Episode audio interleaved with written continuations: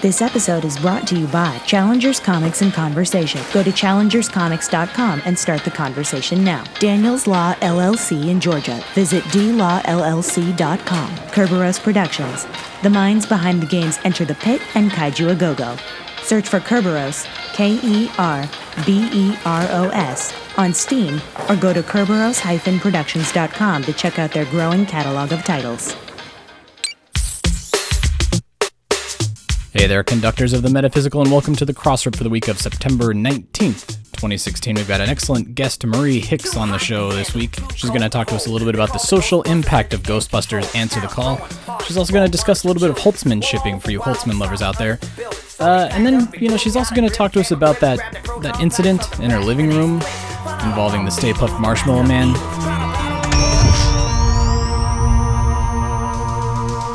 Still Playing with Toys.net presents the Ghostbusters Interdimensional Crossrip, the biggest podcast since 1909.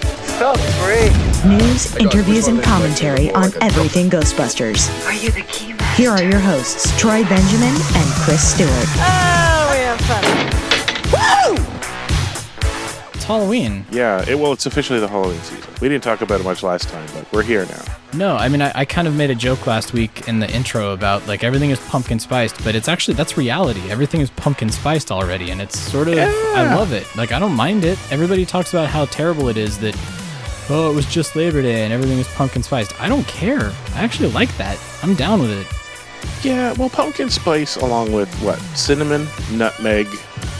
I mean, don't get me wrong. I know cinnamon and nutmeg and all this does have its place in the summertime and stuff like that. But th- these are putting on a cider or drizzling on an oatmeal or making cookies out of or that. You know what I mean? Fall, winter goodies and feel good comfort uh, food and drink. So, yeah, once we hit back to school, sure, yes, we can still go outside in our shorts and play soccer and all that, but in the evening at least, you, you can smell it, right? You're Yeah. like, yeah, it's fall. It's Even fall. you, you walk through the store, like you walk through the grocery store or Target or whatever, and they have the like the, the, the candles and the air fresheners and everything out that has that sort of that fall scent. Yeah. It's great. I love it. I'm I not d- mad at it at all. I mean, if we stopped and think about it, it might be creepy that they've got our lives down to summertime, spring and summertime, lemon fresh. You know, fall and winter, spice. Spice. Yeah, exactly. Spice. Makes you I'm want to stay with that. inside and be cozy. It's great. Yeah. Well, if anything, just to to dial down the the marketing push for Christmas. I love Christmas, but it feels like it starts so far out now that I'm kind of drained by the time Christmas. Act- like I actually act- actively have to ritualize the couple of days around Christmas Psych to- yourself to up. re- yeah. to recapture that old kind of Christmassy feeling. I think if they like basically nobody talked nothing about it until like December 1st, Christmas would be way more awesome. Well, uh, yeah. I mean, I feel like uh, it's fine. Now there's a there's a different like Halloween to me is a separate season. You've got Halloween, Thanksgiving, Christmas, and Halloween lasts from like beginning of September to end of October. It's fantastic. You get that whole two months, and then you get into Thanksgiving, and then you get into Christmas, and then you have to deal with the harsh reality of life and get back to work in January and ugh, all that. Have you jazz. seen the Sigourney Weaver pictures? She's been No. turned into a meme for somebody posted. It's one of those um, somebody says and I'm like kind of memes, but it's told with a picture. So the one is uh, them. It's like it's only the start of September and the Halloween, uh, you know, candy's out. Eh, And then the one me, and it's a picture Sigourney Weaver in some model shoot. It's her just sort of frolicking on a pile of pumpkins. so somebody decided, yeah, exactly. It's like, oh man, Halloween decorations are there. Me, yay! Just frolicking through the pumpkins. Yeah. Yeah, it's- That's it's me too. Yeah, it's a great pumpkin, Charlie Brown. Back off, jeez. Sigourney Weaver, you and I, same, same. I got a rock. Uh, all right, I'm gonna I'm gonna put you on the spot here at the beginning of the show, Chris. Um, Okay. I'm gonna do this live on the air. Uh, I got a wonderful package in the mail uh, when I got home from work today, and uh, I was gonna open it on the air, and then I was like, Nah, you know, I'll open it, I'll take a look at it. What? And what then I if can it's talk a dead about it. animal? Yeah, I better that- check I'll be like, first. maybe it's my like an old like cat uh, fossil or something. But uh, no, so I opened the package. anthrax. You you sent me like the most wonderful gift uh, that I I you're like one of the best human beings on the face of the planet, sir. Uh, so Chris, All a cover. I don't know what you're talking about. I'll deny everything. he's a terrible person. Everybody, no. Chris Chris sent me uh, a, a framed. Um, it's a photo of my wife and I on the green slime carpet at the Ghostbusters premiere. Uh, it's a little uh, swatch of the green carpet. Um, I don't know how you got it. Maybe I don't want to know. How did you get a swatch of the green carpet, dude? That's maybe I do want to know. How did did you cut part of the carpet while we were there? No, I'm not that clever. Um, Okay. and I'm not entirely sure that they wanted it out there, sort of thing. Oh, okay, But all much, right. much like every time, like when the video game came out and they made the giant inflatable Stay Puft for marketing purposes, like the real heavy duty inflatable ones, like 25 feet tall. Uh, every time those came out, some franchise was smart enough to contact them and go, "What are you going to do with that when you're done?" Where does that go when you guys are finished? Yeah. yeah, or things like uh, uh, so one of the franchises that was down there was smart enough to ask around around it, and they basically had Oh. a I don't know all of it or a big roll of it or whatever sent to them, and um, yeah, it's again I oh, boy I wish we'd known we were going to talk about it. I could have clarified whether. I should talk to it. I know I reached out to them because I had this idea about it. I knew they were out there because some people were posting it on social media, and I said it would be great, and I'd be happy to do something in return. Uh, and what it amounted to is, once I get some uh, Ghostbusters of BC patches, I was going to send them because that's they're looking to trade for those, and they had a, a charity uh, that they like to support. So I I was sitting in an airport going, I can't do the patches now, but I can throw you a wad of money, and they sent a. Uh, they sent actually it was a oh boy probably four by four piece, which is Wow. you'll note is not as big as you got because uh, I have a matching one, and uh, I thought it'd be creepy if it was a picture of uh, me and your wife. So it's a picture of you and me. That Um, would that would be a little. I'd be like, wait a minute, that's okay. and then I had a few extras, and so for I, I wish I had enough for well, I wish I had enough for the world, honestly. Oh, sure, yeah. Uh, I didn't have enough for all of the BC team, but some of the original members, I, I managed. I made smaller, like single picture. I, I was like, "What's your favorite picture from LA?" And they're like, "Why?" And I'm like, "Nothing creepy. It'll be a little creepy." yeah, don't worry about it. Okay, it's fine. So, and then I, uh, yeah, and uh, to be honest, um, I, well, I'm, I'm, I guess I was like, keep it a secret. I'm like, you idiot. This is a podcast. It's not a secret. But uh, I may, I may contact them again. Like, uh, um, again, I don't know what their plans are or how long they want it to last or whether they're going to carpet their front foyer with the rest or whatever. but. Uh, you know, I might try and get a little bit more for, for the rest of the team. Yeah, don't. But, don't uh, uh, you pr- protect the names of the innocent. Uh, I didn't I didn't I didn't mean to out you here. Uh, but I mean Yeah. it was it was just such a, an awesome gesture. I had to call you out in public for it uh, because it was one of the, like I was having a lousy day and I got home and there was this like awesome uh, you know the the brown paper uh, package waiting for you that said it came from Canada and I'm like the, what did I package- order? Did I order something? I don't remember. Did I order porn? What's And going on? it's- but it's too why do I have a plain brown wrapper? Yeah. Uh, but yeah, so and you know, and then I saw it was from you, and I was like, oh, this is okay. Oh, if- oh, if it's hefty, it's it's heavy, and and so open it up, and yeah, it was this amazing thing, and so. You know, uh, we were talking. I don't know. It was like two, three weeks ago now. At this point, where we were talking about needing to recharge our batteries, and because we had lived this amazing like we we hit the peak of all of these great things that had been happening in the ghostbusters community and then we were all just sort of on the sugar crash uh, you know you're you're certainly doing a, a bang up job of keeping me energized man so thank you because that was that was great i can't thank you enough for that and it uh it's hanging it's hanging right here now next to the Ghost Corps uh certificate that i got so it's it's like in the studio. It's here on the Crossrip studio right now as we speak. It's it's a piece of us, which I think is pretty awesome too. So, Well, you're welcome. well, thanks, man. All right. Well, Good night. I'll most likely kill you in the morning. uh, the dread pirate Chris Stewart. Uh, that's his heart grew three sizes that day. you're a mean one. Mr. Grinch. There we are. We're we're at Christmas. Well we're, done. we're into Troy. Christmas. We did it. We bridged the gap in. Let's see, it's been nine minutes and twenty five seconds. Uh, that's what did. But Feels like Halloween was only yesterday. Uh, it does, it does. But before, uh, okay, so uh, let's let's get in the show. I I I had to be uh, a, a little emotional and a little nostalgic about stuff, and I'm sorry. Thanks for everybody for you know bearing in there. I know it's like oh feelings and truth and honesty, whatever. you guys can handle it. It's okay. But uh, So it's okay, bro. it's okay, bro. Hug it out. Um, That's right. no. Sideways hug. but but so we we have an amazing guest on the show this week. We have uh, Dr. Uh, Marie Hicks, who it's it's one of the weirdest, funniest things uh, I reached out to because I thought it would be funny that she talked about something funny that happened to her that went viral. And then I realized, oh my God, she's uh, you know, she, she she's a professor and she's studying uh, history, and she can speak to a whole lot more than this one kind of goofy photo that she posted. So, uh, so we have her on as an amazing guest here, but we do have a little bit of news that we'll get into first, and then we'll talk to Marie about, you know, Stay Puft lawn decorations, um, maybe some some social issues, uh, Ghostbusters answer the call.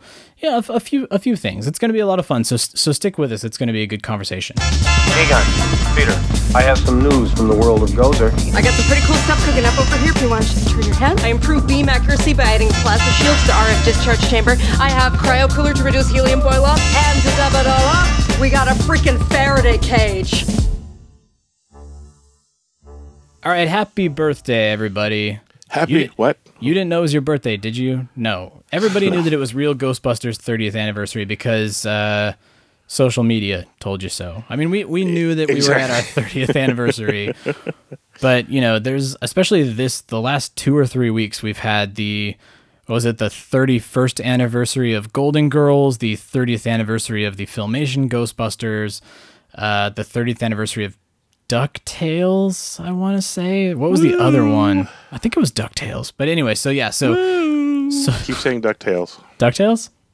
Woo! All right, I will come Sorry. back to that. Don't worry. It's a we'll- habit. I'm going to keep you on your toes. This is, I'm probably revealing a little too much about how my brain works, which is, it's like my brain actually is very much like those, um, those touchpads you see DJs have, where uh, they program in the loops and all that. What's it called? The sound.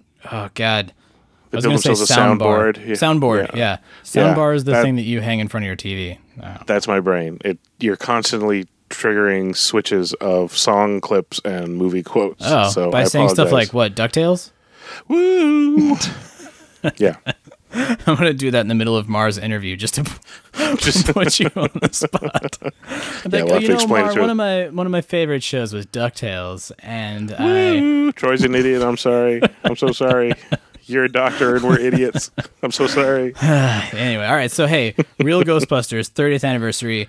Uh, Twitter Yes. especially was a buzz with it because uh, Maurice LaMarche tweeted to um, Arsenio Hall. Uh, they had a little moment about the 30th anniversary. They also hashtag Serious Jelly Roll. What am I? Am I just old? Is Serious Jelly Roll a thing, or is that like an inside joke with them? Oh, I missed that. I don't know what that is. Like Maurice LaMarche said to Arsenio Hall something to the effect of, uh, "Hey, can't believe it's been 30 years. Those record sessions were some of my favorite in my life." Hashtag serious jelly roll. oh boy. Am I sounding really old? Somebody out there's gonna be like, "Dude, pff, serious jelly roll. Come on, bruh." Unless it's a reference to uh, the the rounds of uh, celebrity farts they used to get into. I remember him talking about that Celebrity once. farts. what? Did you? Well, there'd be downtime while it, they'd go to the booth, and the the booth would be talking and trying to sort stuff out, and so they're just sitting around, and uh, him and Frank Welker in particular, um, who had a range of im- impressions, start they they would start going back and forth. Okay, okay, Orson Welles. Like I, I can't do it right, but they they just like, by the end everybody's on the floor just howling right like they're not even doing impressions of how they sound. They're doing impressions It's of just how their farts. uh, their winds. All right, so maybe and, uh, maybe a serious jelly maybe. roll was a reference. obviously it's Okay. an in joke, or you and I are overlooking Uh, something. yeah, uh, exactly. quite obvious. Uh, but so yeah, so anyway, so Dave Coulier he he tweeted out. I mean, everybody was sort of sort of waxing nostalgic about real Ghostbusters on Twitter. Uh, I listened to the Tahiti soundtrack for the first time in it's been a while. I mean, since you know you watch the episodes and you hear them in context, but Yeah. listening to that soundtrack out of context, it hasn't aged that well. Um, it's super 80s. It's super really 80s. 80s. Uh, I'm trying to remember the exact line of dialogue that I called out on Twitter, but it's the Boogeyman song. It's like he doesn't want to hurt us; he just wants to dance. Like, oh, oh, that's so 80s. But it's the the what's the track? Start me up. That the I Boogeyman. Do do do do do do do. He's coming yeah. to get you. No, the uh, other is uh, p p start you up. Oh yeah, Ba- ba- ba- For a guy who collects Ghostbusters music, that's something I actually don't own. Is I don't have one of the cassettes. That I don't. I don't think they did vinyl. I think it was purely a cassette release, and I don't have it. I should look around for it sometime. yeah. I don't. I don't actually. I have a copy of the cassette thanks to uh, I think it was Paul. I think it was Spook Central Paul who sent me Wow. one a long, like long a, cop- time ago. a copy of it, or a copy, like a one to one, like Yeah. high speed uh, dub of the actual cassette, um, and that's what I have digitized. So, um, so to the guy who tweeted me at my Ghostbusters HQ uh, Twitter handle, it was like, "Is it readily available?" Well, ask Paul, and he'll dub you a copy of the cassette tape, and then you can digitize it yourself. But not not to to to uh, speak towards uh, copyright issues and all that, but I think it's out there on the web if you know what I mean. it's Um, uh, you know, you know YouTube, right? It's a wonderful resource of many things, of videos and all yeah, let's do it of. that way. Let's let's do the thing that Google owns, and and they can duke it with whomever. But yes, I'm pretty sure if you went to uh, to YouTube, uh, that somebody will have uploaded uh, copies of it. Yeah, to So you grab it YouTube. there. Uh, that's probably something. Don't go to YouTube. Uh, that's, pro- that's probably something terrible. You probably don't want to go there. Uh, but anyway, so yeah, so Tahiti, that was interesting. I was doing that during work. And then you go down a rabbit hole at work where you're like, God, I wonder what happened to Tahiti. It took a while, man. It took a while for me to find what happened to Tahiti. Um, Well, they were just kids, right? They were like teeny boppers when they were, when they yeah. I mean, I. I want to say they were probably like 13, 15 at the most when they recorded Right. that real Ghostbusters soundtrack. For some And- context, they're my age, so. I, I let's put it this way: if you started googling old age homes, you may have started at the, at the you know, Well, your no. search was off. So you but started I- and I had wrong. no idea. Like one half of Tahiti, uh, Tyron Perry, she was in Family Matters. I had no idea. This was I. I went down this rabbit hole and I figured all this stuff out. That yeah, Tyron Perry was the only one I could track. She was on uh, Family Matters, and then she's in a band called Kai's Army now, and that's that's as far as I was able to take it because she had sort of a pop career, late '80s, early '90s, then sort of tapered off. She probably went to school and and you know finished college or whatever, and then started up another band, and that's that's where I picked her back up. But otherwise, Tahiti is no more. Tahiti has ceased to be. Uh, so that was that was interesting. That's that that was my Ghostbusters or real Ghostbusters 30th anniversary was figuring out what happened to Tahiti. I didn't watch Yeah, the well, episodes. Well, for people who who complain these days about manufactured pop music, don't- let's not get started here. Like it was really something else in the '80s. Oh yeah, Milli Vanilli aside, like Tahiti's a perfect example, right? Uh, you find a, a, a pair of teeny boppers that can sing. You put a whole album together, and then you cut the deal where it will be featured in a uh, syndicated cartoon show that ever, Yeah. based on a hit movie. I mean that's And- that's the Saban way, right? Or Saban? But uh, yeah. Saban.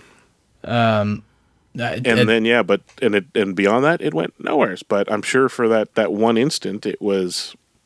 I mean, that's as that's a that's that's burning pretty hot in terms of you know PR synergy and all that. Yeah, can you imagine being 12 and somebody picks you out of obscurity and says, "You're gonna you're gonna do some some uh, soundtrack songs for real Ghostbusters. You're gonna do about 12 songs on an album. Uh, we're gonna put you on the cover, and you'll be surrounded by, you know, these these." Four characters. Uh, don't worry about it. It's gonna be fantastic. All right, you ready, kid? Go. what? I'm. Uh, I, I was gonna go home and watch TV, but okay, sure, why not? The after school specials on. Oh, Oh, Mouse and the Motorcycle. That was my favorite. Um, but hey, so yeah, so anyway, so happy uh, 30th anniversary to the real Ghostbusters. Uh, what else is in the news today? Uh, Bill Murray. Bill Murray in the news today, as he always is. He's always in our news, guys. He's in our hearts. But uh, he's being honored by the Kennedy Center for the Mark Twain Prize for American Humor. That's happening on October 23rd. Um, I've seen conflicting reports here. Some people said that the the actual award is being presented to him by Sigourney Weaver and Dan Aykroyd. I read that Dan Aykroyd and Sigourney Weaver will be there in attendance. Did you see that, Chris? Do you have any clarification on that? The one I saw uh, was Dan Aykroyd and David Letterman.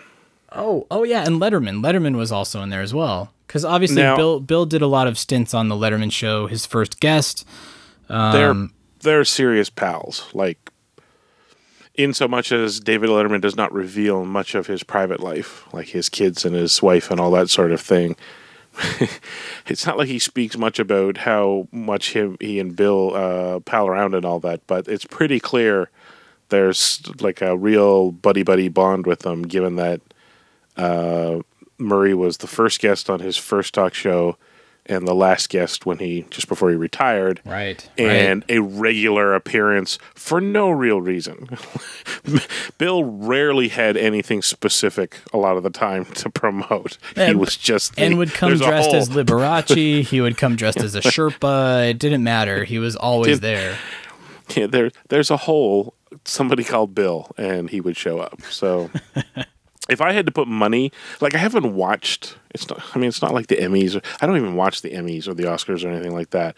But I know in those cases they do a lot of they want uh host presenter banter, so they'll have a couple of them go up. You know, now to present the blah blah you know, so and so and so and so. I the Kennedy one I seem to recall is a little bit more straightforward, where you invite it with a single. It's it's a rarefied air of of uh, where you have some real high powered people come out and speak, you know, about the wonderful things they love about other high powered intellectual people or uh, accomplished people or whatever you want to call it. So if I had to guess, I think, uh, boy, I don't know.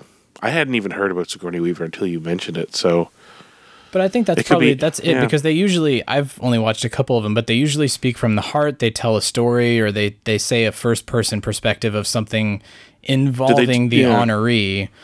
do they do multiples? Like, do they have they ever had like a series of people come out and talk about? I, I think so. I mean, in the, in the instances where they have like they're honoring, it was like the Who. I'm trying to remember the last one that I watched, but they they had a couple people come out and talk, and then they did a performance or they do like a video uh, clip. Um, because I think it was Steve Martin the last time I saw like an actual like a comedian.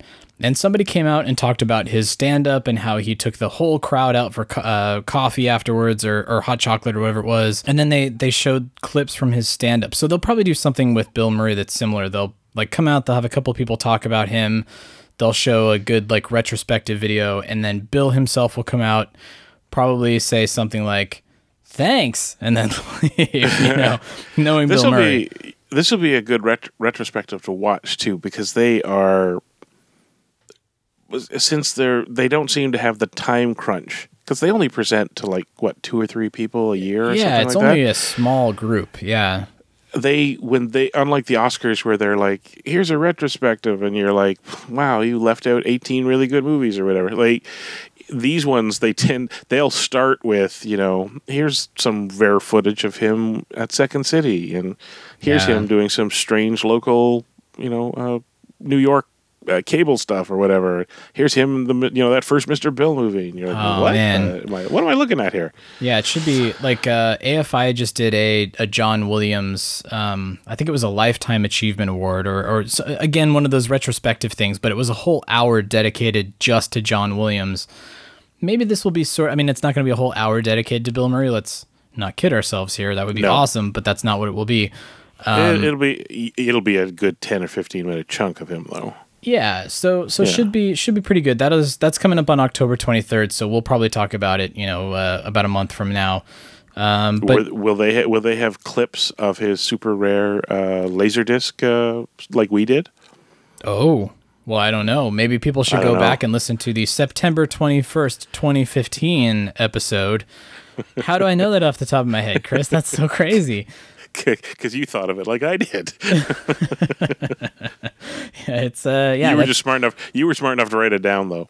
No, oh yeah, it's fine. It's the so the Bill Murray our our Bill Murray spectacular for his birthday last year. Uh, there's a lot of awesome sort of rare clips that that Chris put together.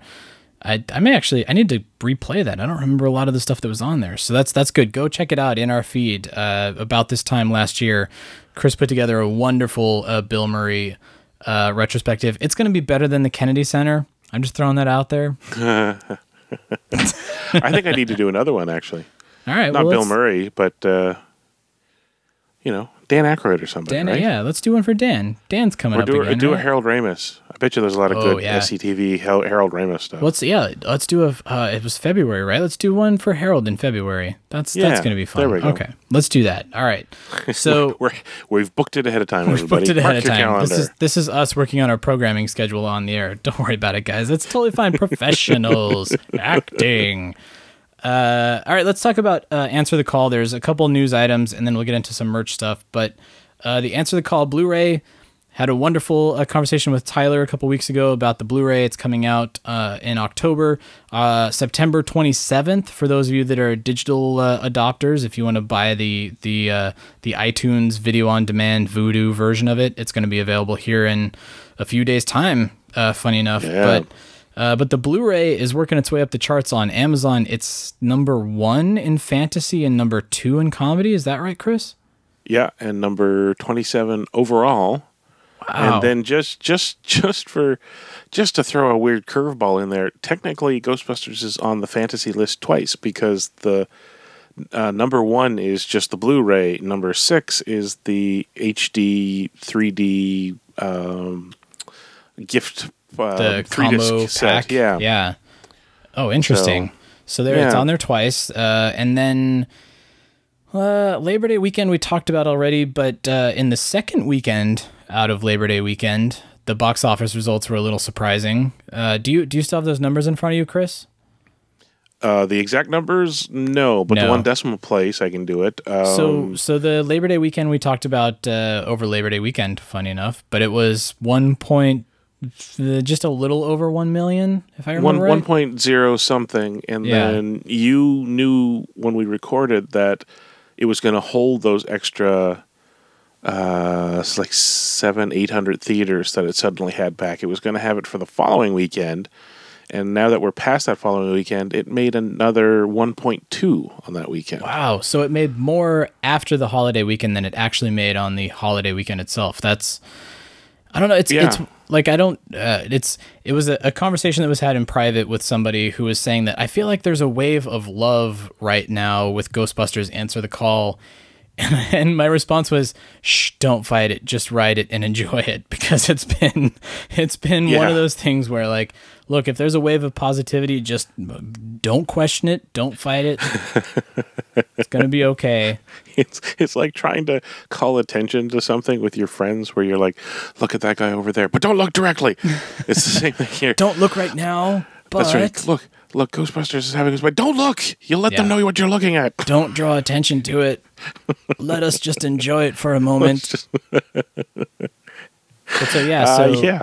it's it's kind of nice. Uh, it's enjoying some box office success. It's enjoying some pre-order success. Uh, hopefully, we get some some good home uh, video numbers here because I mean that Blu-ray. Again, uh, this is just the shill in me talking, so don't worry about it. But that Blu-ray is packed. Uh, a lot of times, you know, they'll do that first release and they'll withhold something because they know there's going to be a special edition release or a box set or something down the line.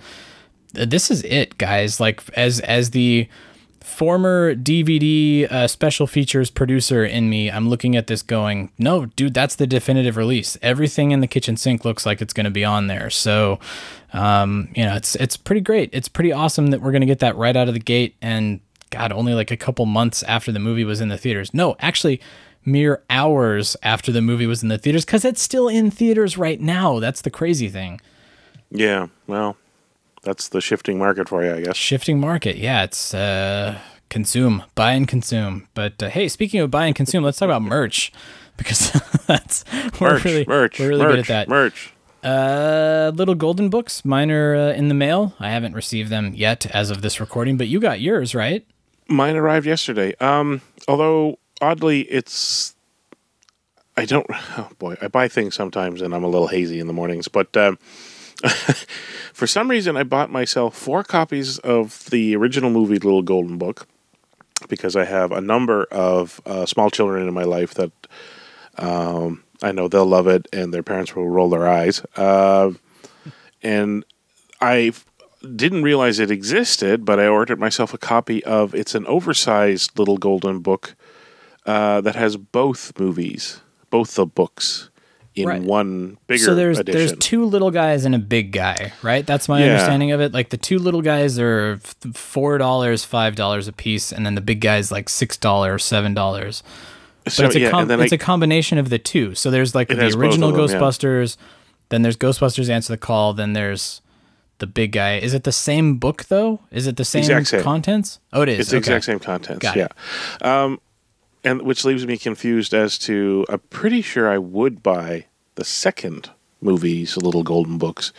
I just can't for the life of me remember why I didn't. I think perhaps it might actually have a slightly different release date, but I can't swear to that. Oh, I At least here in Canada. Maybe yeah, maybe it's a Canadian thing because I think all three of them are were released on the 13th down here because I pre-ordered them. They said they shipped out on the 13th. Fantastic. They haven't arrived yet. That's another story. That's the USPS, which I'm fighting with right now, as Chris can also attest to. But Yeah. um, yeah, so so those books are out there. Um, I saw Ghost Corps. They're they're very proud of these books because you know little golden books. We've talked about it on previous shows. These are it's Iconic. on, they're they're iconic and they're also heirlooms. Like you pass little Yeah. golden books down to your kids, and then they pass it on to their kids. And it's strange to think of a little cardboard book as being an heirloom, but it's true. Like I have all these little golden books that were my mom's sitting on the shelf right now. Yeah, well, I had a, a couple of my own that survived my childhood. More specifically, uh, survived my little brother. Um, and when I was aware that I was going to become a father, I turned into uh, a regular at every uh, thrift shop, Value Village, Salvation Army uh, outlet uh, all over Vancouver because they're those are great places to find little golden books. And uh, by the time my little guy entered the world, he was uh, most likely BC's uh, largest private, uh, largest owner of a private collection of little golden books. Um, Lucky in guy. the province. Lucky yeah, no, guy. he's yeah, but well, it, but it's like you say. There's there's ones like it's, it's like my son must have a co- copy of Toodles. he must have a copy of Toodles and the little engine that could. Oh man, Toodles, the pokey little puppy. Come Pokey- oh, on, oh, I mean, Pokey Little Puppy. That's that's like that's that's a prerequisite for any kid to enter elementary school. I feel like. Did you Yeah. read the Pokey Little Puppy? the, the one that killed me is I didn't realize it existed, but I found one where all the classic characters, uh, like Toodles and the Pokey Little Puppy and all that, uh, they made a story where they were all together. It was like you know, uh, uh, Mr. Rogers, Mr. Rogers is like that. Uh, what did they call Mr. Rogers? Like, was it The- Imaginary Land or Yeah, land. Uh, never. Land of imagination. Imagine. Lands of oh. Imagination, whatever, Ah, Eh, uh, whatever you want to call it. It was it. Okay, sorry. I there's an easier way to do it, and I'll update it. It was the Little Golden Book shared universe, The Little Golden Book Is cinematic universe. cinematic universe. Exactly. It was it was all together in one story. It was very odd. Uh, but yeah, now we have the movies that we love are in little golden book form, and they are, with the exception of like a five year period where some accountant went, get rid of the foil and the cardboard is too expensive. Nobody will know the difference. And the entire world went, we're not buying another one until you put the foil and the cardboard back in there. Um, and it worked. Like, I don't know. There's part of me wants wants to start the rumor that it, it's like a it's a conspiracy, like uh, uh, new Coke. Yeah, they made new Coke, so we'd complain, and then we'd buy more old Coke buy they brought old it back. Coke again. Yeah, everybody's like, "Oh, it's the old school little golden books. I need those." Yes, well, not only that, once they came back, they started signing up everybody. There's like eight uh, plus Star Wars little golden books. They're fantastic. Like Yeah, any uh, Secret Life of Pets. Uh, you, you know what I mean? Like every movie that's out, like there's a beautiful, uh, with fantastic. They all have fantastic art. Like, and they're only five bucks. Like you cannot, you cannot beat these at all. Yeah, and it's and it's good bedtime reading for your kids, and and again something you can pass on from generation to generation. I mean, for four bucks, like even if you're not planning on having kids now, just do it for your future kids like 30 years from now because they'll thank you. They'll be like, "Oh, you got me the Ghostbusters book back in 2016. Thanks, Dad or Mom. Way to go." Yeah, exactly. Yeah. So go go do that. It's it's awesome. Um, let's see, Halloween. We talked about it at the top of the show. It's about that time. All of the Halloween decorations are coming out. Again, we have uh, Marie Hicks on the show, who's going to talk about a very particular Halloween decoration and what it did to her life. Um, but the Spirit Halloween stores, those pop up stores that appear in the abandoned blockbuster videos near you, uh, they have Ghostbusters cups and napkins and party favors and all sorts of stuff. And Target's got new shirts and uh, Kroger, uh, not Kroger, um, Meijer has uh, Halloween like plushies, and um, ho- like Walmart's got versions of the movie that come with plushies, and just it's a bombardment of Ghostbusters riches right now. So again, don't fight it, guys. Enjoy it because it's not gonna last. And yeah, uh, Ecto Cooler. Ecto Cooler is back. Have you seen like there's pictures, especially on Instagram, people that have like whole pallets of insta of like ecto cooler everywhere. I don't know why. No, it's not back. What you've done is you've said it's popped up somewhere, and a whole bunch of people are now frothing at the mouth that they still haven't been able to find it. It's not back, Troy. It's popped up in large quantities. Unfairly, in small pockets around I, the I United think that's States. probably part of. I mean, I know, like when I went to my local grocery store and I said, "Hey, listen, I will buy a bunch of the Ecto Cooler boxes from you. I just need you to order them." And they were like, "Oh yeah, we're gonna order them around Halloween." This was in June, and I said, "You're gonna do what? The movie comes out in like six weeks. What are you doing?" Yeah, Uh, but. I, they're riding on the the Halloween Ghostbusters wave, kind of like Target is doing with these, you know, uh, T-shirts that have the Ghostbusters uh, logo. There's like a it says "Boo" with the no ghost logo on it. All Yeah. right, totally. I mean, it's that's a Halloween item. I'm probably not going to pick that one up, by the way, but um, maybe that's what You the grocery stores are doing. They're saying like, "Oh, Ghostbusters Halloween, pick this up for your party," that kind of thing. Exactly. It, it may not be, you know, it might be crazy like a, a fox because it's one thing to get it out there and the fans who remember it go and buy it all up. That's kind of exciting, and you know, it certainly proves to to uh, Coca Cola that you know the product will sell and all that. But the chains want to move to everybody. So it makes Yeah. a perfect amount of sense to go, Halloween's coming, you need a Halloween flavored drink. Well, you can get the special, you know, whatever it is, uh, whatever the pop is in the special Halloween cans. Or what about this drink, which is actually inspired by a ghost? This is the time to point out to Coke, you should have put Slimer. You should have paid for Slimer on the box. Yeah. But, but they're making up for it with all of their promotional stuff, like on uh, was it Facebook or Twitter, where they posted the rest of the drink recipes. I think it was on Facebook, right? They did like a was it like a, a slushy ecto cooler? What what was it? Did did you see that? Uh, I saw the sherbet. Oh, Is that the one you mean? Yeah, that's what I mean. I Yeah, don't- sherbet. Uh, somebody wrote an article because sherbet. Oh God, I'm not going to get into the sherbet and uh, ice cream and oh God, what's the other ones? So what's the know. difference between sherbet and sorbet? Sorbet, yes, the Italian ice. I think sorbet has egg in it. It's Oh, okay. sort of like sherbet because it's water and sugar and flavoring, but I think the whatever you want to call it, the emulsifier or whatever, comes from egg. Mm-hmm. I can't swear to that, but sherbet is yeah, it's like it's water flavoring and sugar, and it's you know frozen up and all that. God, I don't know. I don't make ice cream. There, all I All know, I know is is there was a girl. There was a uh, like a, a girl in high school that I had a very high opinion of. That uh, when I would say sherbet, she'd be like, "You mean sorbet?" and would No, correct me every time. And I was like, "No, I'm pretty sure it says S H E R B E R T. That looks like sherbet to me on the carton." Yeah, they're two different things. Um, but it, it makes perfect sense. You get yourself a, a, a bunch of Ecto Cooler and you start putting it through the chill process, and ta da, sherbet. There you go. Eat, Ecto cooler sherbet. sherbet, uh, popsicles, uh, c- Ooh. crystal yeah. coolers.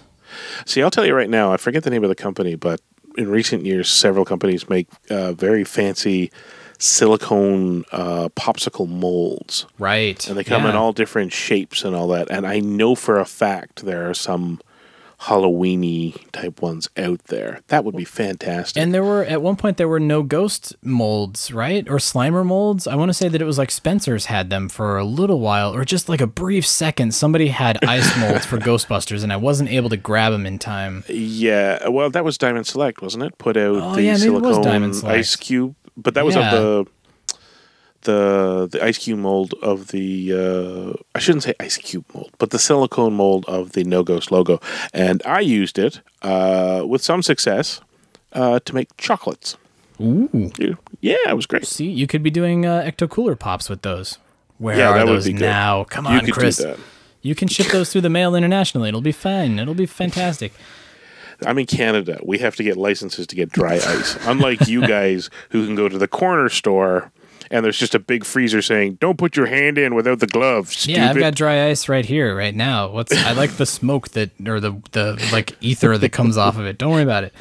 ether, I don't know.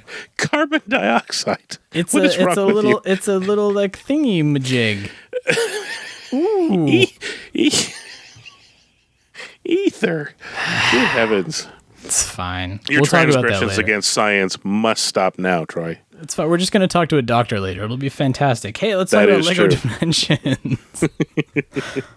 uh, so Lego Dimensions, they uh, the the new expansion pack is coming out soon. A new video hit the internet of some gameplay.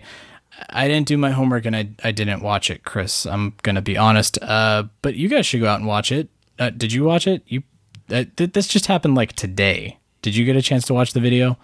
Not yet. I was right. uh, kind of intrigued by the the one screenshot I saw because it confirmed uh, quite nicely that we get to see everybody, and the cutscenes will all be very exciting and based on the movie. And um, although I guess we still only play the one character so far, uh, Abby. But uh, yeah, no, I did not get to, to dive into the video. But yeah, yet. everybody will be there. So so at any rate, yeah, Lego Dimensions, uh, get those pre-orders in because it's on the way soon. Uh, go check out that video. We'll talk about it uh, in next week's episode or the week following. Um, let's let's do it. We ha- poor poor Marie has been waiting so patiently. Let's let's get her in here and let's start talking to her about about Stay Puft and living rooms and a whole lot a lot of other stuff. Alice, I'm going to ask you a couple of standard questions, okay?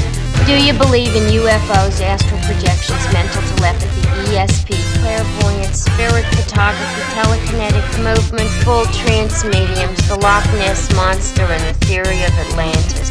What are you supposed to do? some kind of a cosmonaut? What has that got to do with it? Back off. I'm a scientist.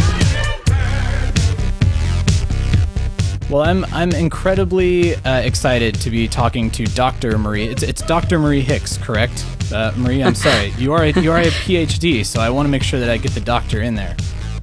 That's right. That's right. You got to get it in there once, right? Gotta do but it. um, I don't really go by that. You can call me Mar. Mar, okay, excellent. Well, Mar, thank you. Uh, it's it's really funny. I I initially reached out to you because of an incident that happened, uh, you know, in your living room that we mentioned on the show last week. Um, involving some seasonal decorations. And i thought it would be very you know funny to have you come on and, and tell your story. But then as i got to know you and your work i realized man we need to talk more in depth about a whole bunch of things. So uh, so before we get into to that to the to the meat of the order let's get this out of the way. Um, what happened with Stay Puft in your living room? What what what was the incident that occurred in, in your living room with that, that decoration?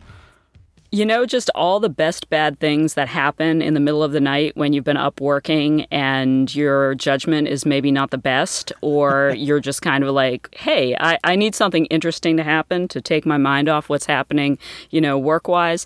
And so I had it because I saw it when I went to, you know, a big box hardware store and it was way too early for Halloween. Usually I completely mock people who are getting ready for Halloween, you know, in August, but it was it was just perfect. So I got it and um, I didn't intend to set it up until much later. I didn't intend to send it up set it up uh, you know, inside, certainly.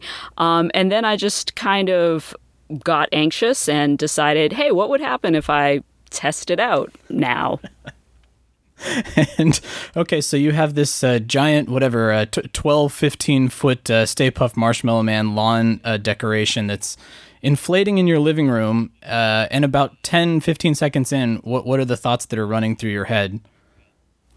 So the height of the thing was really not um, my downfall. It was that it was almost as wide as it was tall. And I didn't see that coming because I didn't actually see a display model when I purchased it. Um, and then the other thing too is, I mean, it's pretty well engineered. It inflated incredibly quickly. So as it's, you know, inflating like much faster than I thought and getting much wider than I thought and also flopping over because it's not, you know, it's not like staked into the ground. So it's it's not standing up. Um, I'm just realizing like, oh, this is very bad. But then it's also hilarious at the same time, right? So I just kind of let it go. And, and, is it is it wrecking your furniture? I mean, do you have stuff falling off of uh, end tables, and you're just kind of like, ah, whatever. It's late at night. Just let it let it run its course. Yeah. So, I mean, remember, you know, how you referred to me at the beginning of the podcast? The way I got those um, letters before my name was by being a very poor grad student for about a decade. So, I don't have a ton of nice stuff to wreck. Uh-huh. Um, so, you know, this was like a big splurge. And my main concern was it breaking itself, uh, not it breaking other things. So, it just, you know, it just kind of inflated and it knocked, I don't know, it knocked like a bowl, like a plastic bowl off one of my speakers or something like that. But other than that, there really wasn't anything around for it to, you know, destroy. It wasn't like it wasn't like downtown New York or anything. Oh, good. Okay, not not like stepping on a church. That's good news. Uh, so, how did you did you remedy the, the situation, or is Stay Puft still staking claim to your living room? Do you have a giant inflatable couch right now? Yeah, I mean, I've just abandoned that room. It's kind of dead to me. it's it's a casualty. Just leave it behind. Yeah. Um, you know, it happens. Well, uh, so the funny thing, so you you snapped this photo um, saying that you had made a grave miscalculation and it went viral. Were you were you surprised at how viral it went and how how it got picked up by Ghostbusters fan sites and BuzzFeed and all of these other uh, uh, outlets? Were you surprised by the reaction to it?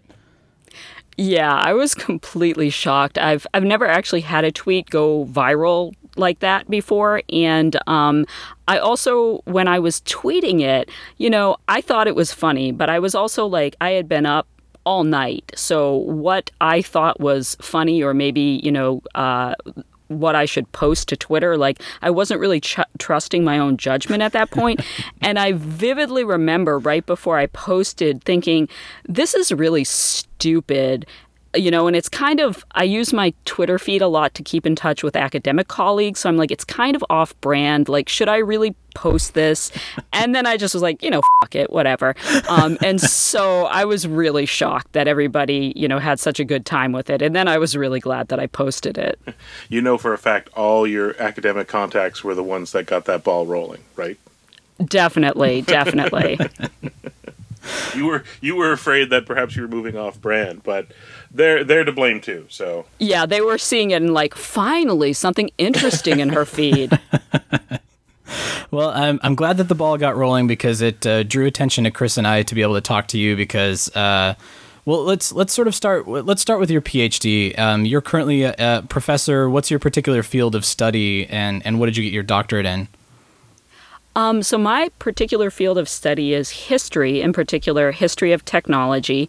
And I teach at Illinois Tech, which is a university uh, in Chicago that specializes in engineering education. So, I'm a little bit of the odd man out there because I am a humanist. Um, but I do history of technology, and um, in particular, history of computing is what my, my first book is on, which is coming out in January um, from MIT Press. So I'm really jazzed about that. I was able to sneak like publicity for that into the uh, BuzzFeed article about Mr. Stay Puft because that was actually what I why I was up all night because I was editing proofs.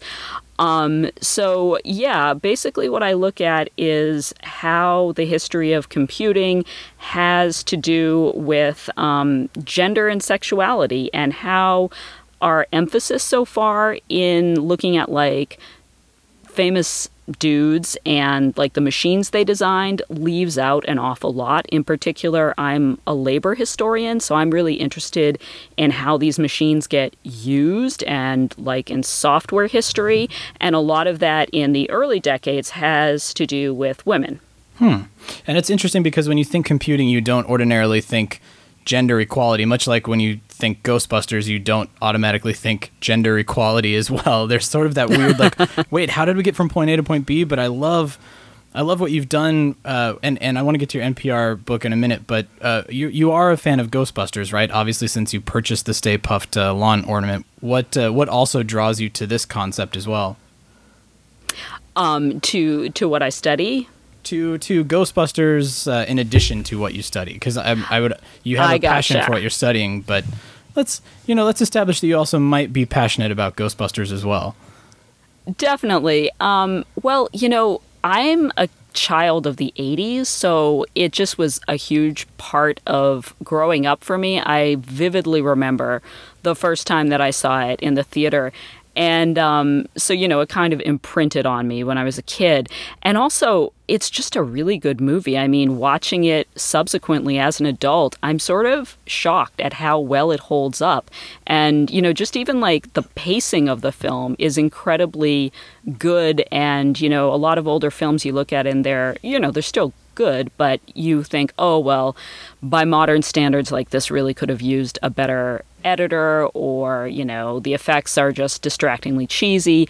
Right. And it's it, it, you know it really holds up. So I, I continue to enjoy it. And i guess you know i like it for all the same reasons probably. Everybody else likes it.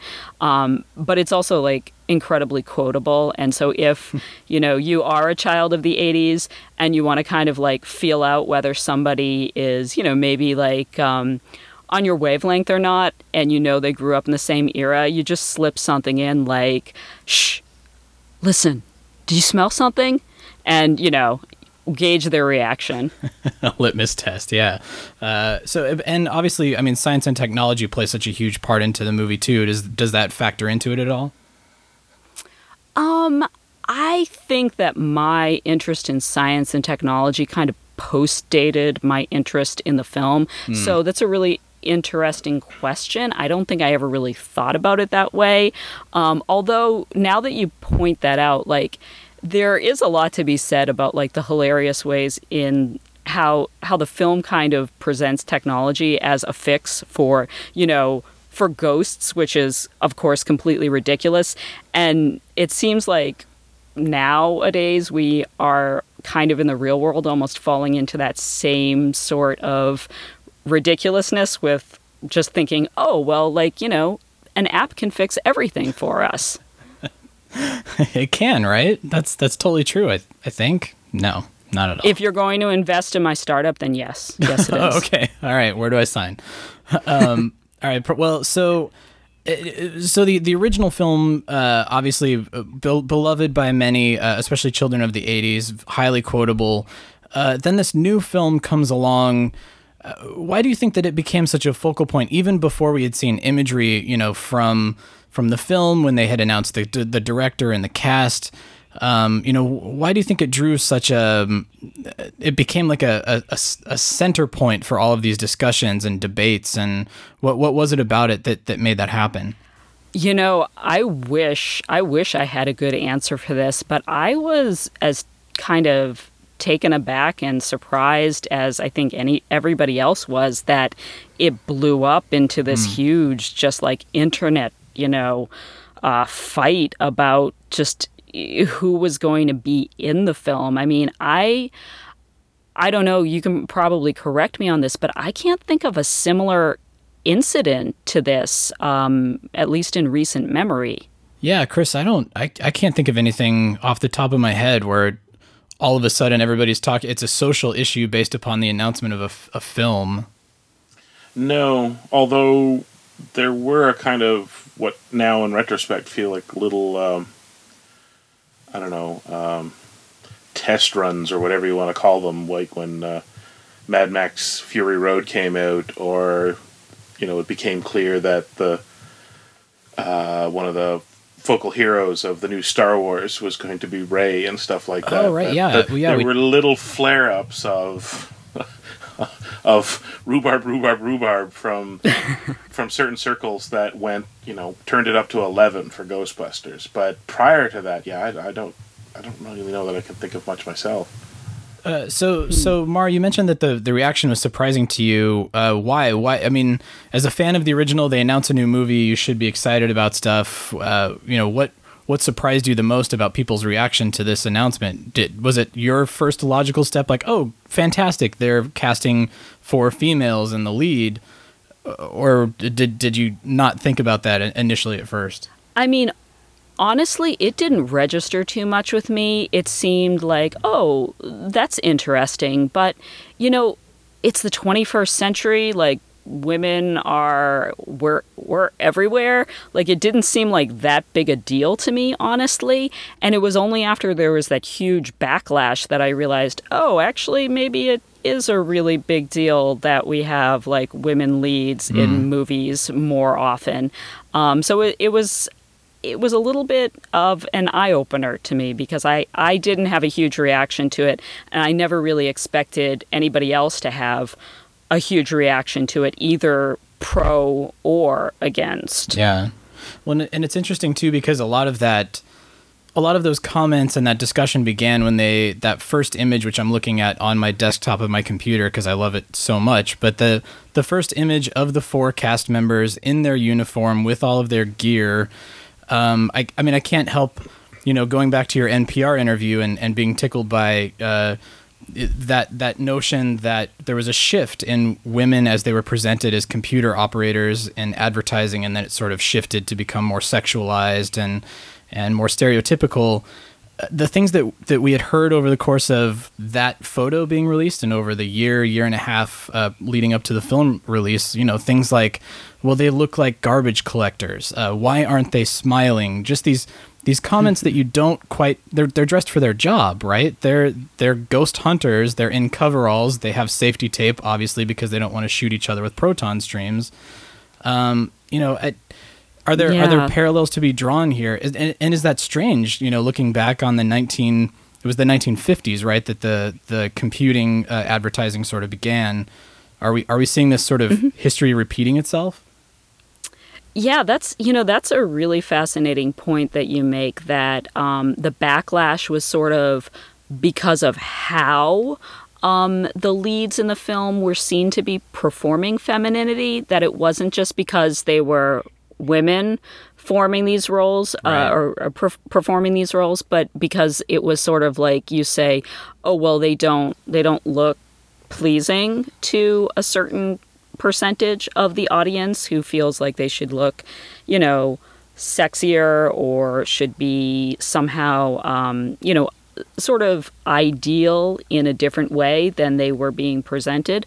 Um, and y- yeah, that that kind of goes right along with a lot of the stuff that I study. Where um, one of the reasons that like women programmers are so prevalent early on is because the ideal of a programmer really early on before the field like professionalizes it's um, seen as like the ideal programmer is just very technical and doesn't um, basically think too much honestly. And so employers think well women are perfect for this. And then as that ideal of the programmer changes it starts to flip in about the mid 60s or so. And people who are doing the hiring for these jobs start to think oh actually these are very important jobs because the people who control the machines actually they they stand to control much more. And they really you know they really have a lot of power. So now uh, maybe we should hire people into these positions who are like more management oriented and that doesn't explicitly excuse uh, or exclude women but it does sort of make the ideal computer programmer seem like um, more male identified because in the 50s and 60s and 70s the idea of managing um, and being in charge of people in the workplace and outside of the workplace was you know that was implicitly gendered masculine. Huh. Interesting. And uh, so, are there are there parallels to draw there too? You know, knowing that you're a fan of the '84 film, where again. Uh, B- Bill Murray and, and Harold Ramis and, and crew are in the same co- coveralls. They're dressed for their job. Uh, these same comments were not made about them. Oh, they look like they should be hanging off the back of a garbage truck. Uh, put those in a dumpster where they belong. That kind of thing. Why? I, I don't understand why. So why why then do we have those comments that are being made in 2016 because these are four female leads? Yeah, I mean, I think the thing is when when the original Ghostbusters looked like they could be garbage men, it was it was just funny, right? And they were just seen as kind of funny misfits. But there's something about when you change the gender and you make them women that they don't kind of just get to be funny misfits in the same way. There's mm. like this added layer of having to conform to particular social norms surrounding what it means to be a woman in American society. And that kind of like jams the signals um, of, oh, they're just funny or they're just misfits, you know, because there's like that extra layer. Yeah. Well, and, and it certainly doesn't help that this time of year there's that uh, quote unquote sexy Ghostbuster costume that uh, rears rears its head as well, where you've got the short mini skirt Ghostbuster uh, costume that everybody's out there buying. Yeah. yeah. I realized today it's been out for almost a decade, and I only now realize that the full product name is Ghostbusters Secret Wish Sexy Outfit. Is, I don't oh, know what the, the secret.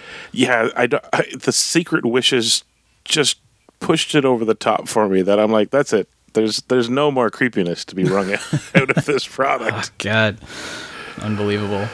Um, yeah, well, th- those those costumes are. I don't know. It's it's so interesting the conversation uh, surrounding like the the sexy version of costumes for women because in some ways, I mean, it's perfectly fine, right? Like, there's no reason to kind of be against that or like slut shame women who want to wear those. Um, but on the other hand, when we see women kind of being pressured to like only wear those costumes because, like, you know, the uh, the quote unquote normal Ghostbusters costume that you find in Target is like way too huge on most women. Right. I know this because yeah. I I, dre- I, dressed up in that costume a few years ago. Um, then that's you know I think that's where the problem arises when when there isn't really um, a choice if you don't want to wear yeah. the the sexy costume. If I recall, that was the initial problem when the costumes came out because they had the for the men and for the boys they had the jumpsuits and then they they had the the the third uniform which was these the secret wishes sexy costumes.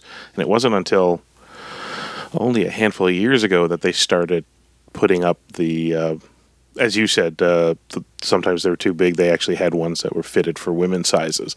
Mm. yeah the the proper uh, female version of the coveralls yeah um, oh, I'll have to I'll have to look for that. I didn't know they came out with that. And well, and particularly this year, they added then the new movie ones and a choice of I don't know what you'd call it quality, I guess. Like there's some real, like just sort of uh, last minute, uh, last minute uh, party kind of costumes that are a little bit flimsier, and then some of them that I can't remember the price, but they they're not insignificant. It is hmm. you know tens of tens of dollars that um, you know has a real uh, sense of durability to it. Uh, both old the the original movie and the new movie uniforms, both men and women. So yeah, uh, nice. and yes, well, and then Rubie's, as we say, still has uh, a whole line for kids, one for dogs, and the yeah, then the the uh, the sexy one, and yeah. Well, they have a whole range now, so let's put it that way. Um, so yeah. there's, there's choice depending now. what you're looking for. Yeah. that's uh, that's such an awesome outgrowth of of the new movie that you know it's like it's promoted you know merchant oh I, I shouldn't say it's great that it's promoted more like merchandising and consumption but that now there's merchandise that um, can kind of suit a wider variety of uh, femininities. So uh, so Mar, this this might open a can of worms. So uh, we can pass over this if you don't want to talk about it. Um, but it, it came up because I'm a Jessica Jones fan as well. Uh, you know, uh, Kilgrave Purple Man says this to her, and everybody thought it was creepy. So. Uh, what's so telling about particular comments, especially towards the the four female leads, that uh, in all the photos they weren't smiling. Why are they not smiling? They should smile more. Uh, again, does that go back to the same sort of gender inequality? They don't say the same thing about, uh, you know, uh, Bill Murray and Ernie Hudson when they're in, in a production photo. Yeah, yeah. Well, I mean, smiling is in essence, it's kind of a a fear face, right? It's what you do when you're showing submission to somebody who is dominant whom you're trying to please. And, you know, we love to smile, like we smile all the time, but part of smiling is a sort of uh, making yourself safe to uh, to be approached by somebody else. Like that's mm. that's why a smile seems inviting, right? And uh, so it's it's a real like kind of flashpoint when women don't do that for obvious reasons. Well, and and does that does this, does advertising sort of play a small part in that as well? I'm, I'm again I'm thinking of the two photos that you have. I think it's on your website of the the two computer operators. Uh, the the one female is in the lab coat and she's she's dressed for her job. She's doing her job, and then the one next to it is, you know, she's wearing the short uh, pencil skirt and she's kind of smiling and she's more cheerful and a little sexier is this sort of like a, a norm like a social norm that we've now placed that oh all you're you're not just doing your job, you also have to be like friendly and cute and cheerful. Yeah, yeah. I mean, I think and I think like when we're talking about advertising, you know, especially now, but probably for decades, that's applied uh, whether the figure in the ads has been a man or a woman, you know, that there have been ways of performing femininity in advertisements that um, really influence us. And there have been ways of performing masculinity in advertisements that really, like, you know, probably make dudes feel bad about their bodies and how they're supposed to be acting. So I think, I think, yeah, you're totally right that there's, there's like a, um, give and take and sort of uh, an effect that advertising has on how we think, even when we don't consciously realize it. Um, but I feel like we can't you know, we can't necessarily say that it's originating with advertising. You know, like maybe advertising is helping condition us to expect certain um, imagery more. Um, but I think that uh, when we're talking about like, hey, why do people, you know, tell women that they don't know uh, who are walking down the street, like, why don't you smile? Um, like, I don't think that's due to advertising. You know, mm-hmm. I think that's kind of due to just how um, a lot of young men are still socialized to see their place in the world. Yeah, well, I've never. Heard, uh, that's interesting. The whole control and submission thing. I've never thought of it that way either. Um, that it's almost a, a, a dominating factor to make somebody smile. Oh, I made you do something. That's makes it even creepier. Oh no, that's not good. um, well, so have have you seen the new film? What what were your impressions of the new film? I have, yeah. Um, so, like full disclosure, I I like the original film a lot. Um, I didn't necessarily go into the uh, the remake with high hopes because I just figured, you know, well, you know, it's kind of a, a Hollywood money grab. They're just going to kind of like do the same thing over again.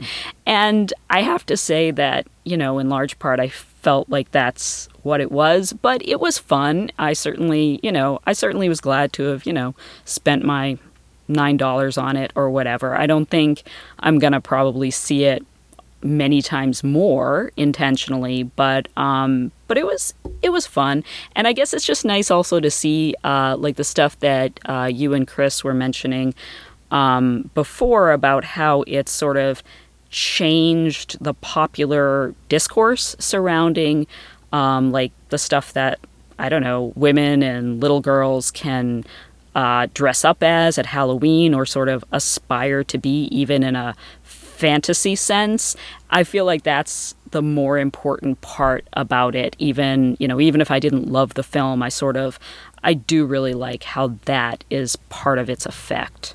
Yeah, yeah, it certainly has open doors. We've seen at comic conventions, uh, most recently at Dragon Con, all of the uh, girls of all ages, from you know f- uh, five year olds to uh, fifty year olds that were dressed up like Holtzman. So obviously the characters opened doors and sort of resonated with them, which is kind of nice.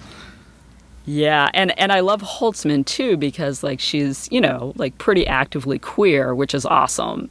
Um, I wonder what your what your thoughts are on that. Well, it's it's funny you you provide me with an excellent segue here because I have an email from one of our listeners that Chris and I have been holding on to for just the right person to talk about it, and I feel like I feel like you are that person. Now's the so time. If, yeah, if you'll permit me.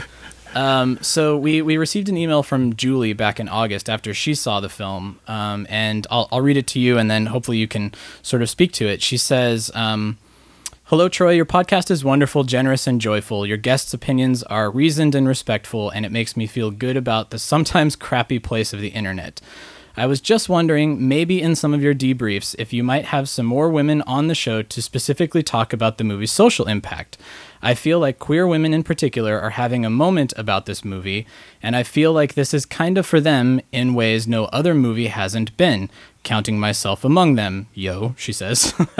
uh, and I would just kill to see a few of those newly found female fans and queer women fans meet and discuss with longtime diehards. I know this is super forward and I don't mean to dictate your content, but I'm so stoked about this movie and the podcast. I just want to throw something into the ring. Um, so, so Julie, obviously, she.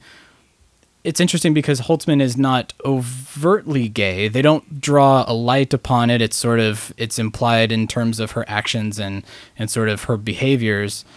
Um, mm-hmm. Was it good that they left it a little ambiguous? That they didn't draw spe- specific attention to it and make it more important? How how did you feel about that? Um, well, so I, I don't know if Julie would agree with me or not, but I don't think it was very ambiguous. um, I mean, aside from her like having, you know, a sexual tryst in the film, like I think it was pretty clear like what she's about. And, you know, just like you can read a character as straight pretty easily without seeing them get into a specific romantic entanglement. I think you can read a character as queer or as a lesbian pretty easily without having to see them, you know, get into a specific like romantic situation. Um, of course, there is the joke, you know, in the queer community of which I'm a part that, like, oh, well, we just assume everybody is queer, right? Because um, it makes the world that much bigger for us. Um, so I admit, you know, there may be some bias there. Uh, but I, yeah, I really liked it. I thought Holtzman's character was really fun, like, on many levels. And that was, um, you know, a, a big part of why I enjoyed her, but I think she was just kind of like she was the new Bill Murray essentially. Like she got to be the most unhinged and the most fun. Um, so like everybody kind of loves her. And I have to say, um, I want to give a shout out to all of the little, uh, I guess you can call them like Holtzbians, who have been faving and um, retweeting the Stay Puft tweet that I posted because it just it it gives me joy like every time I see another like. Uh, little baby dyke who has like Holtzman as uh, her user pick, and they're like, you know, they're they're faving the tweet, and like I look at their feed, and there's like just hilarious, awesome, um, you know, queer positive stuff going on in their feed, and it it makes me very happy. So I love that Holtzman is like a, um, you know, like a lightning rod for that sort of thing. Yeah, I mean her her sexuality and appeal is is obviously a lightning rod. I think it's also Kate McKinnon's as well because you know that Kate McKinnon is also this same type of person.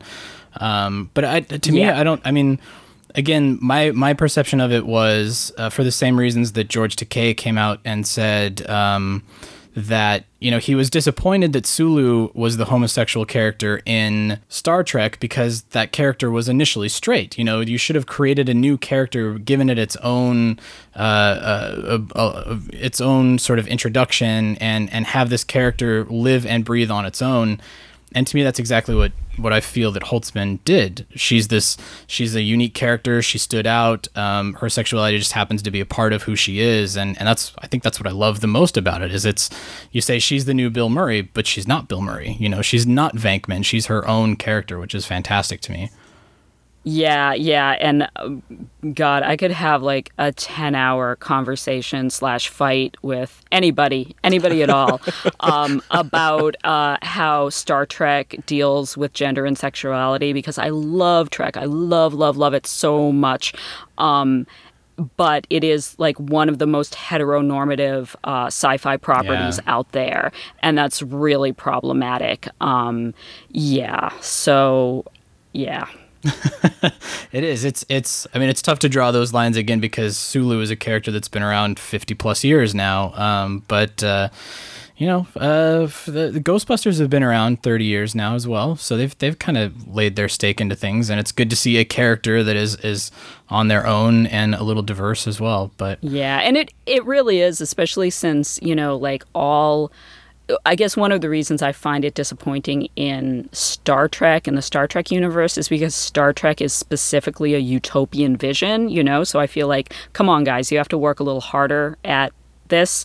Um, but all types of movies that engage in fantasy are utopian visions in some respect. So it's gratifying to see, you know, the new Ghostbusters film, like making that a part of the fantasy universe. Yeah, yeah. So I guess one one question to bring it all home here. Um, knowing knowing your book that's coming out, uh, focusing on the history of technology, focusing on these these gender issues, um, and then now having talked about what happened in 2016. Have we grown? Have we changed? Are we the same? Are we still sort of on the same path here as we were in Tell the us 1950s? it's getting better, Mar. Tell us it's getting better.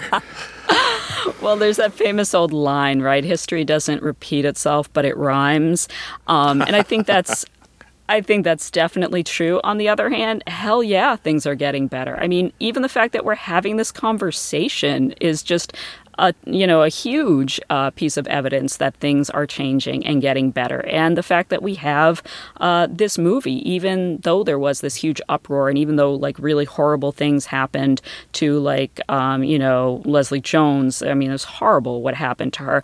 Um, so it's hard when you when you look at that to think, oh, things are getting better. On the other hand, you know, um, one of the reasons that it provoked such a response is because it was a reaction to um, to change that made people feel some people feel uncomfortable. So I think that things are you know we're trundling along, things are changing, things are getting better in some respects, you know, and for some people, not necessarily for everybody in the same measure uh, all at once. But you know, I, I certainly am not one of these people who just thinks that like nothing changes because if that were true, you know, I wouldn't need to be a historian.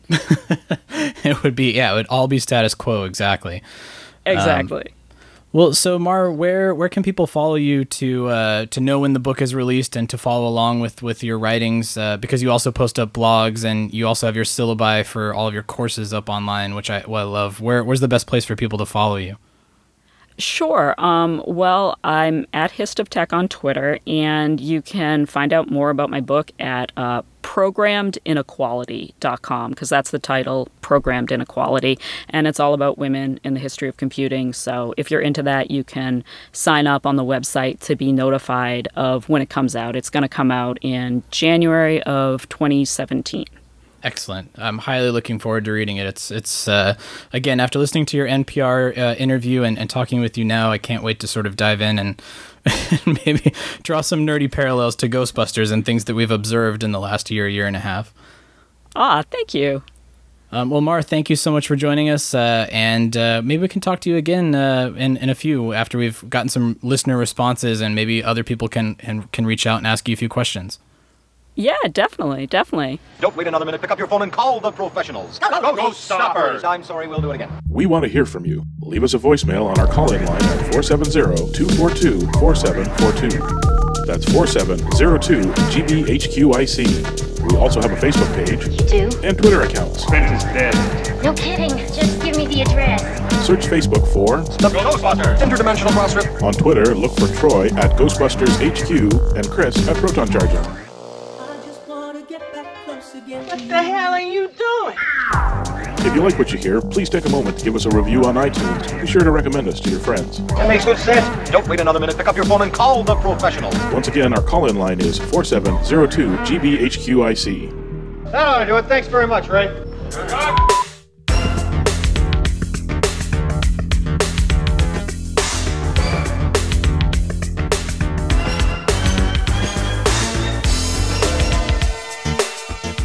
All right, so special thanks to uh, Marie Hicks for joining us uh, and for me trying to sound intelligent while talking to somebody with a PhD. I don't know what ether is, don't worry about it. But DuckTales, right? right? It's just DuckTales. See? Bringing we'll it have back. her back. Bringing it back. We'll yeah, have we'll her have back her back. sometime. I'd like to talk to her more at some point. And, and I feel like, you know, if, if you guys have questions or, or discussion topics for somebody of, of Marie's stature, not necessarily of me who doesn't know the difference between, um, you know, melting ice and things like that, uh, just send us, send us, you know, tweets or messages or hit us up on email or call the voicemail. There's a whole lot of ways to get in touch with us.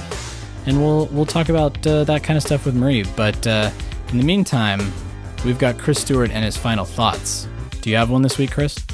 Yeah, I know what the difference between sorbet and sherbet is. Oh, you do? Yeah, I looked it up. Ah, you cheated. All right, what is it for for the listening audience? What is it? Well, sherbet is uh, juice, sweetened juice, mixed with uh, uh, cream or milk. Oh, okay. Uh, whereas a sorbet or sorbetto is um, uh, it is sweetened water with flavoring. So, So, no you can make cream, both. no milk. Okay, all right. Yeah, I don't know which one has the egg though. Huh. Actually, maybe sorbet is the. Oh, God, it's like a rabbit hole of confectionery. But then what about gelato? I mean, what is gelato then? I Oh, just God. there's so many frozen products for us to talk about. I'll read. I'll read up on it. I'll get back to you. Yeah. Join us next No. week for frozen dessert talk. I'm Troy, Yeah. and this has been A real, a real, a real Ghostbusters final thought is, and it's really only been ramping up the last couple of weeks. I think. Well, anecdotally, from my own point of view, it seems to be ramping up in the last couple of weeks. Twitter is slowly uh, filling up with some. It was. It always had a lot of amazing fan art uh, when it hit North America, but once it hit Asia, a whole other school of fan art really just just went nuts. Right, Oh, Uh, the very anime schools of styles and all that just went. Uh, it's all over, right? Like. Ghost Corps, make a book. Fan, you can make a book of fan art. There is some art spectacular yeah. fan art out there. I mean, I'm I'm looking at my cell phone right now, and I've got the it's sort of the anime Holtzman where she's got the the proton pistols, and there's like the the whip uh, effect that's kind of happening from that Battle of Times Square. It's awesome. I mean, the art is fantastic. It's I, I, I can draw stick figures. That's about as far as I can go. Like I'm always jealous of people like Dan Schoening who can be like, "Oh, I'm just gonna for my warm up sketch do the Mona Lisa. Check it out," you know. And I go, "Oh, wow, that that sucks to be you, Dan. You're really talented. Thanks, man. No problem." Do you see the the one by underscore? Uh, oh, I want to say Koteri, but I think that zero is a, or O is a zero. So uh, underscore K zero T T E R. I'm assuming it's capital I and then underscore again. Was it on the? Did you put it on your proton charge Yeah, my thing Twitter? there. or- Yeah, it, wa- it was the orange. The, Oh, the orange and greens and blues. Yeah, yeah, yeah. That one was great. The Jap- from the Japanese one. That one is. It looks like the manga cover, that one that's got like Holtzman with the stars in her eyes. Are you talking about that Yeah. one? Yeah, Yeah, yeah, and- yeah. I do remember that one. And then the Kevin with the really strange blue glasses, like. uh, yeah, and then I only realized it now looking at it to talk to you about it is that uh, Erin is front and center, and she's wielding the knife, the the, the Swiss Army knife. Oh, is she really? Oh my! I'm gonna have to look at that when we get off the uh, the line here. Oh no, my these god! are great. Like I just, these are just four I found today, and I posted. I know there's been others, and this is on the backs of. Uh, so shout out to R.J. Russell because he has been doing a number of uh, uh, pencil uh, based the pencil ones based on the uh, some of the PR photos they released, uh, like the the. I think they most often got used on the online uh, little social media posters, the character, the character banners. yeah, yeah. The individual character posters. Yeah. So there, he's doing these fantastic, uh, like you know, high photorealistic uh, art pencils.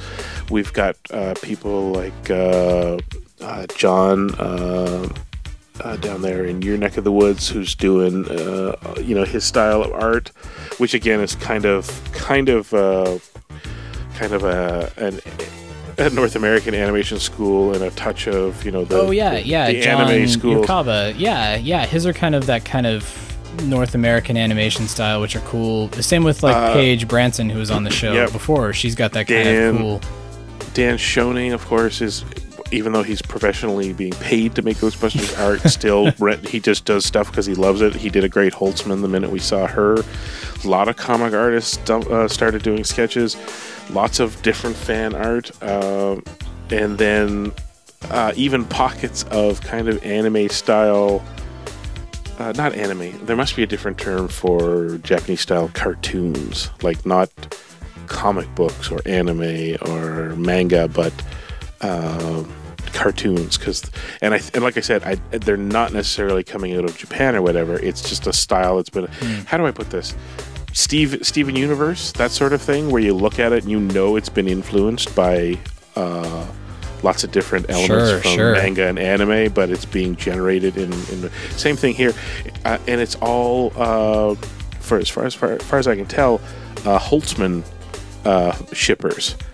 There's a there's a whole series of Holtzman tr- uh, where she uh, it's her wooing Erin. Like it's and it's just cute. Like it's real. It's real. Um, it's like the Ghostbusters equivalent of the the human being cartoons. The, Or the Right, Love Is. That's the ones Yeah, I'm thinking Love of. Is, yeah.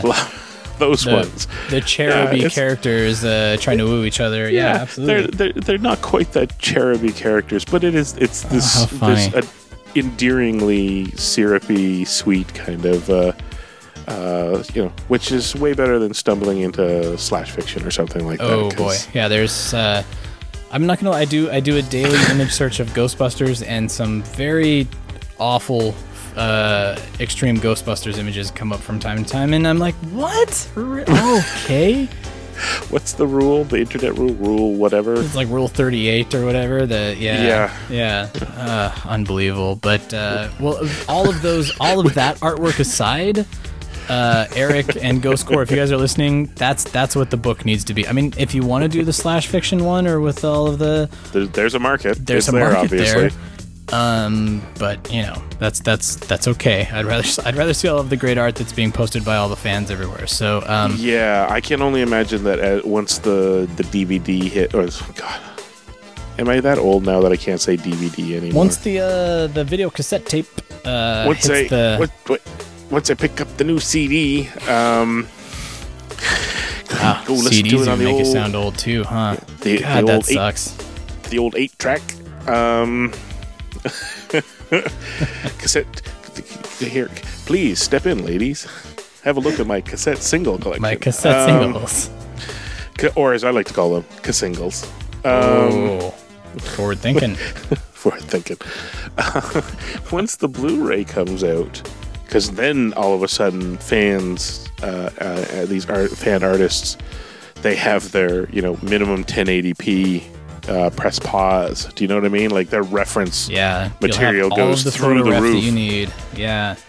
Um, so yeah, by this by Christmas time, let's uh, let's get to work on next Christmas's stocking stuffer. Yeah, bring it on. And in the meantime, uh, follow follow Proton Charging on Twitter because you you post all of the good stuff, and I, I love checking that out every day. So, um, all right, well, uh, check out the fan art. Thanks so much again to our guest Marie Hicks uh, for her time stopping by here on the Cross Rip. Had a great conversation with her. Uh, next week on the show, we've got a little something different for you guys. Uh, stay tuned for that. And uh, as always, we'll see you on the other side. Who you gonna call? Thanks for joining the Ghostbusters Interdimensional Crossrip. Visit us at protoncharging.com, ghostbustershq.net, and stillplayingwithtoys.net. That used to be one of my two favorite shows. You're kidding me. Oh, great. What was the other one? Bassmasters. Everything you're doing is bad.